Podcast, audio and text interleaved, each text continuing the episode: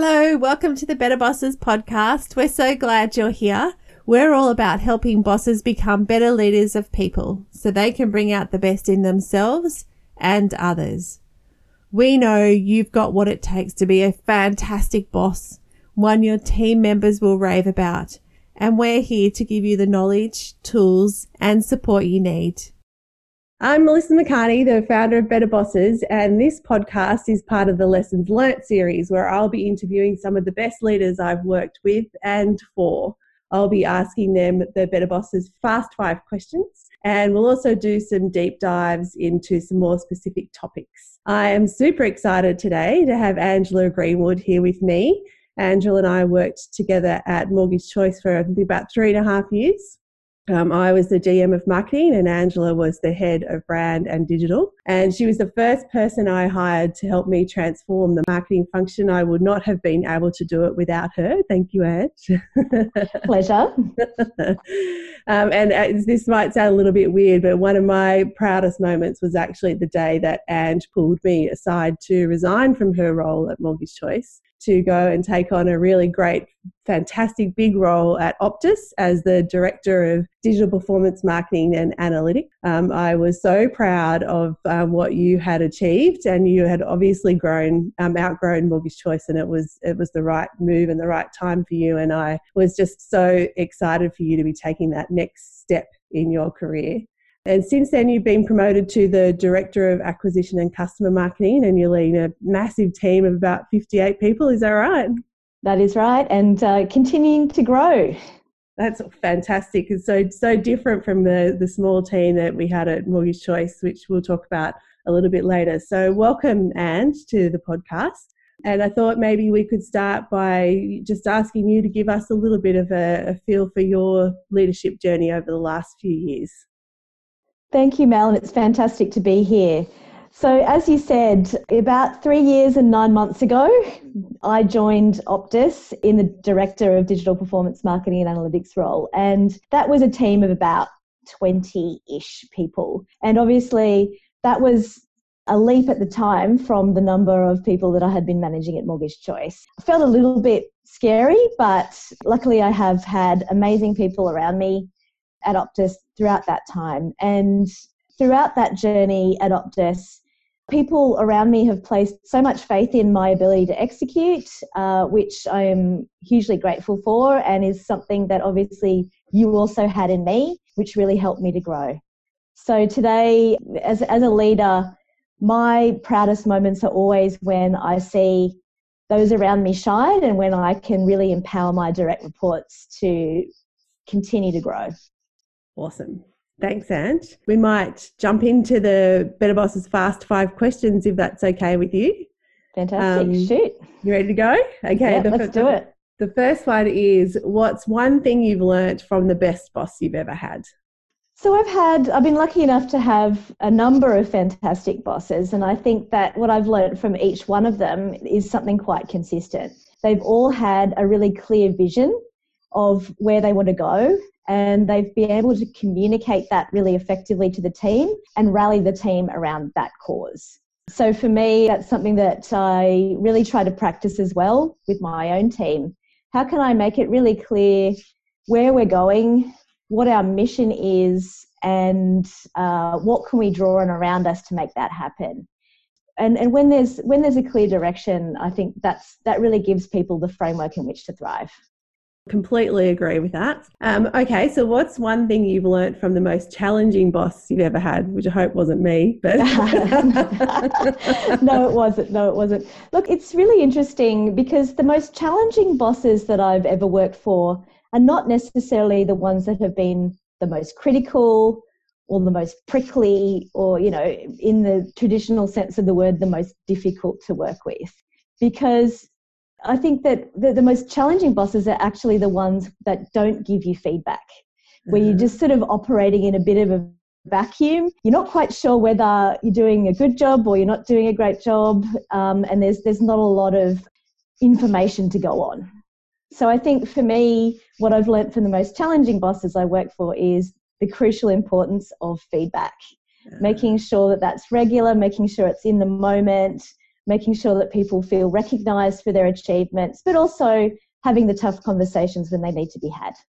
Uh, that's that's fantastic. It actually makes me think of something because um, I remember when I was working for one of my most challenging bosses, I don't remember him ever saying thank you to me for some of the work that I had done. And then got a new boss essentially. And it was one of the first things that she said to me. And she said it regularly. And even just thank you is a really nice way of giving feedback to people. But yeah, I agree with you. The feedback is so important either way, whether it's critical and constructive or whether it's positive, it's super important. Absolutely. I mean, I've, I've had bosses that at the time it, it, may have felt really painful that, that you know they were really really pushing me it may have felt at the time like i was just getting criticized constantly but some of those have also been the best growing experiences of my life because they saw potential in me and they wanted to push it so you know i think yeah. sometimes sometimes it's it's just really about people having faith in you and whether that comes through as maybe constructive criticism, whether that comes through as praise, that really helps to, to push people on, I think. Yeah, I completely agree. Absolutely. Okay, question number three. What's something you've learnt about managing people from a mistake you've made? One of the key things I've learned is hiring decisions are critical.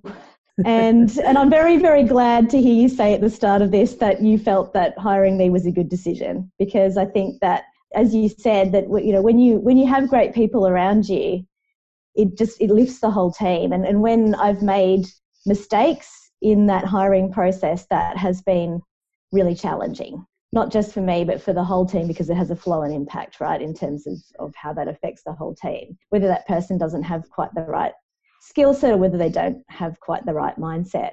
And I think the one thing I've learned is that skill is obviously really important, but actually will for me probably outstrips it because skill can always be learnt. But if people aren't passionate and they don't have that fire in the belly to succeed, that's something that's actually quite difficult to teach. That's very true. That's very true.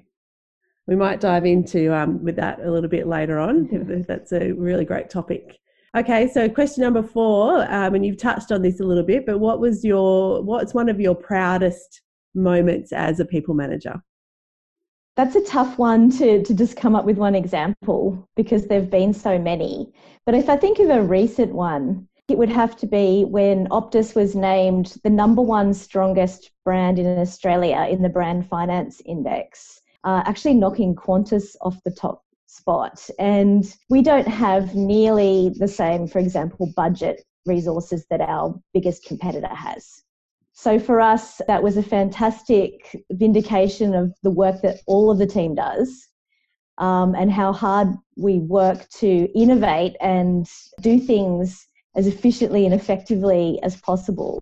So for me, that was a really proud moment for the whole team. Yeah, that's awesome. Congratulations on that. That's fantastic. It is a great brand. Optus is a great brand, really mm. great history, and you guys are doing some fantastic stuff. I've been keeping an eye out. It's awesome. okay, so the last fast five question is what would you say to the younger version of yourself when taking on a people management role for the first time? I would say you don't have to know all the answers. And and for example, when I stepped first stepped into my role at Optus, I was terrified that I wasn't going to have all the answers and that I was going to get found out somehow. but but that's that's why that's why we have great people around us to to work with us and help us to achieve that vision. And and I don't necessarily need to know it all. I just need to be able to steer awesome people in the right direction, and they will find the way yeah, that's so true. That's absolutely true. And all that that that kind of age old saying about you know hire people who are better at their jobs than you are in a way. You know, well, that's actually why I hired you because you're so mm. much technically better at digital marketing than I could ever be. So yeah, it's. Then what you managed to do for me, Mel, was to show me how to take, for example, some of those technical strengths and translate that into a business strategy. And that was that was a massive strength of yours that you really helped to grow in me. Oh, thank you. Thank you very much. Okay, so thanks for um, answering those fast five questions for me, Ange. That's fantastic. And I think the, the audience would have gained a lot from listening to those answers. If it's okay with you, it'd be great to dive into a couple of those topics a bit more specifically. I'm really interested in uh, learning a little bit more about that transition that you had from managing a really small team. I think it was three people at the time at Mortgage Choice to a team of 20 and then you're now at 58. How do you transition through that and what, what goes through your mind sort of in the first few weeks of, going from a team of three to 20? Sure thing. So look, I had I had managed slightly larger teams when I was agency side, but yes, you're right. That was a big leap. And so on my first day at Optus, I vividly remember coming into the office, being introduced to all the team, promptly forgetting everybody's name and wondering how the heck I was going to figure out who everybody was and what they did, sitting down at my desk and going, gosh, what next? And I was lucky, I guess, in a sense that I had joined just before the Christmas break. So there was a bit of an office shutdown. And so I had a couple of weeks where there wasn't many of, of the team around. So that gave me a chance to really dive into okay, what, what's going on? you know how are things operating what's going well what's not going well and where can i add value for me um, it was also about resisting that need or that that feeling that i had to try to prove myself straight away by making heaps of changes or looking like i was taking a lot of action because i think the best thing that that someone can do when stepping into a new role like that particularly when there's a large team is to understand and listen a lot more before responding. For me, that has been something that I've tried to keep in mind throughout the whole, every transition that I've made at, at Optus is seek to understand and then look to where can I add value or where can I help to maybe tweak where somebody is going to just make that more effective. And also, I suppose, understanding truly what the business impact is of what we're doing. And that's something I've always been really, really passionate about. Um, I think marketing, there's obviously an art and a science to it, but at the end of the day, we need to be driving the business. And so I think that that's in those early days at Optus was something that I was very focused on. Ah, that, that makes a lot of sense and some great advice there. You, you mentioned before that it was it was quite scary, and how how did you overcome that fear as you were going through that transition? Well, I, I've always been interested in doing things that terrify me because I think that that's the way that we grow. From that perspective, I was prepared to feel the fear and do it anyway. Having said that, I think that I put a lot of pressure on myself, particularly in the early days, to look like I had absolutely everything under control and not show any vulnerability because that might indicate that I wasn't, you know, completely in control of everything that I was doing and it was really I had a bit of a turning point. Um, so Optus has it has a lot of fantastic training and, and development, and I was lucky enough to go on an executive women's leadership training course. And as part of that, I was given an executive coach to work with, and that's the first time I've ever done that. And in my first uh, meeting with her, she said to me, You are putting on armor every single day and acting like you're walking into a battlefield. you have got to learn how to be vulnerable because with vulnerability also comes authenticity and also, you know, there is power in vulnerability. And there, and and there's kind of a false power in in not embracing that.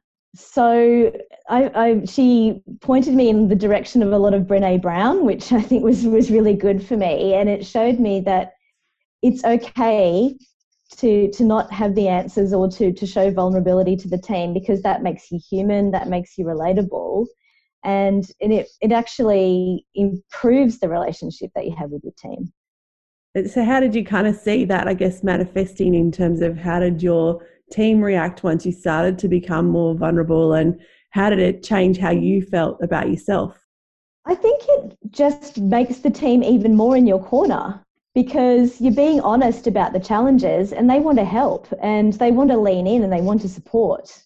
And and when you do that, they also feel that they can open up more to you. And and so I think that that just made my relationship with my team that much stronger and also that much more honest that we could have really, really honest conversations with each other.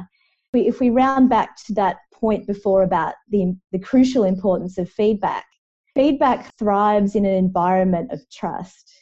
And trust comes from vulnerability and authenticity and being able to open up to each other. And once that trust is there, then then we can have the tough conversations and I know that my team isn't going to take that harshly because they know that we're we're simply being honest with each other. It's hard, isn't it? It's hard to really let your guard down a little bit to to be vulnerable, but it does make such a massive difference. So you you and I caught up recently, Ange, and um, one of the things you said to me was that you had to learn to let go of the need to be liked, so that you could have honest conversations with your team members. Um, how did you let go of that, and why is it so important to have honest conversations? Absolutely, I think this is this can be a painful topic, right? Because we all want to be liked, um, and hopefully, I'm liked most of the time by my team. But there are obviously going to be times when I'm going to have to make tough decisions, and some people might not like that, and they may might not like me because of it. And that can be a challenging thing to let go of. And I think women in particular put that pressure on ourselves. You know, we want to be liked. But at the end of the day, if that if that's the key driver, then it drives us to shy away from important conversations because they're, they're difficult to have or we, we don't want to have them because we're afraid of, of how we'll be perceived for them. But shying away from those conversations or those decisions doesn't necessarily lead to the right outcome either for the team or for the business. I've learned to to accept and completely respect that sometimes people aren't going to like some of the things I do, and that's okay. Yeah, and, and I think because as you said before around becoming vulnerable and building trust with people, then they they're going to like you as a person. It's just they may not like some of the decisions you make or some of the conversations you have to have with them. But having built that trust beforehand kind of enables you to to have those those conversations and gives you permission, obviously, almost to do so, doesn't it? Absolutely, and hopefully there's also an underlying respect that that is hopefully built there as well in terms of even if I don't like the decision that you've made or if I don't like the conversation that you've had, I can respect why you've had to do it. Yes, exactly. Yeah. Um, one of the things you mentioned earlier was how important it is to hire the right people and have the right people in your team. Do you have any tips for people who are recruiting and, and how they might go about finding the right people? First and foremost, never rush the recruitment process.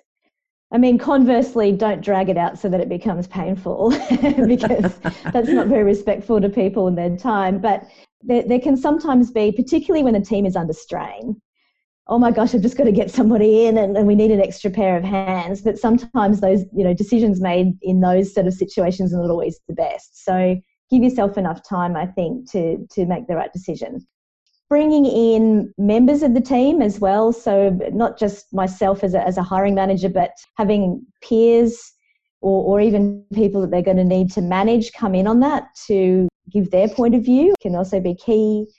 Making sure that you look at cultural fit as well as technical and sort of job ready skills as well. And really taking the time, I think, to ask questions that, that help you get to know them more as a person beyond, I suppose, just the what are your hobbies and, and some of the other sort of lame getting to know you questions that we use in interviews to, to get more of a sense of, of, of the full person. Yeah, and I, and I think those types of questions really help understand that will component that you were talking about before, really getting a feel for what's the kind of passion inside them that you, that you can't teach and you because the skills side of it tends to be quite easy to tick off really in a resume right and you can you mm. can test some of that that skill side of things with a couple of easy questions in an interview, but asking the right ones to get that real feel for what what what drives them and what gets them out of bed every morning really can make a difference to finding the right people. Absolutely. And I know that it's, it's probably another bit of a cliched question around why are you excited to join us? And a lot of people have pretty rote answers to that. but when people have really, really well thought out answers to that, I think that's a really good sign because you know you want people who are really excited about the opportunity and who are going to grab it with both hands and really run with it. Yeah, awesome. Well, Ange, um, it's been fantastic having a chat with you today. One of the things that you said earlier, and you also said when we caught up, was that a very important part of your role as a leader is to help your team shine. And um, from what I can tell, your team are shining very bright. I know that you have just been shortlisted for the Mumbrella Awards um, for the Marketing Team of the Year which is fantastic news. Congratulations on that. And I hope that you guys win. It would be well deserved. Thank you. We're fingers crossed. My team is obviously part of a broader marketing team, but we're a significant chunk of that team. So I'm exceptionally proud of the contribution that we make to the broader marketing community in Optus. And and the, the passion for innovation that my team has, which which I really share. And I think you know, every single day we see that as an opportunity to be better than we were yesterday. And, and we really support each other to do that. That is what makes our team unique, and that's what makes me so proud of us. Yeah, that's fantastic. Well, they're lucky to have you, and I'm I'm just working with you. and uh, I really, really appreciate you taking the time to have a chat with us today and being so honest um, and vulnerable with your answers to the questions. Thank you very much, and I, I wish you guys and your team all the very best of luck. Thanks, Mel. Pleasure talking to you. Keep up to date with the latest information and tools, visit betterbosses.com.au to sign up for our newsletter and follow us on social media. And if you have a topic or question that you'd like us to cover, please drop us a line at hello at betterbosses.com.au. We'd love to hear from you.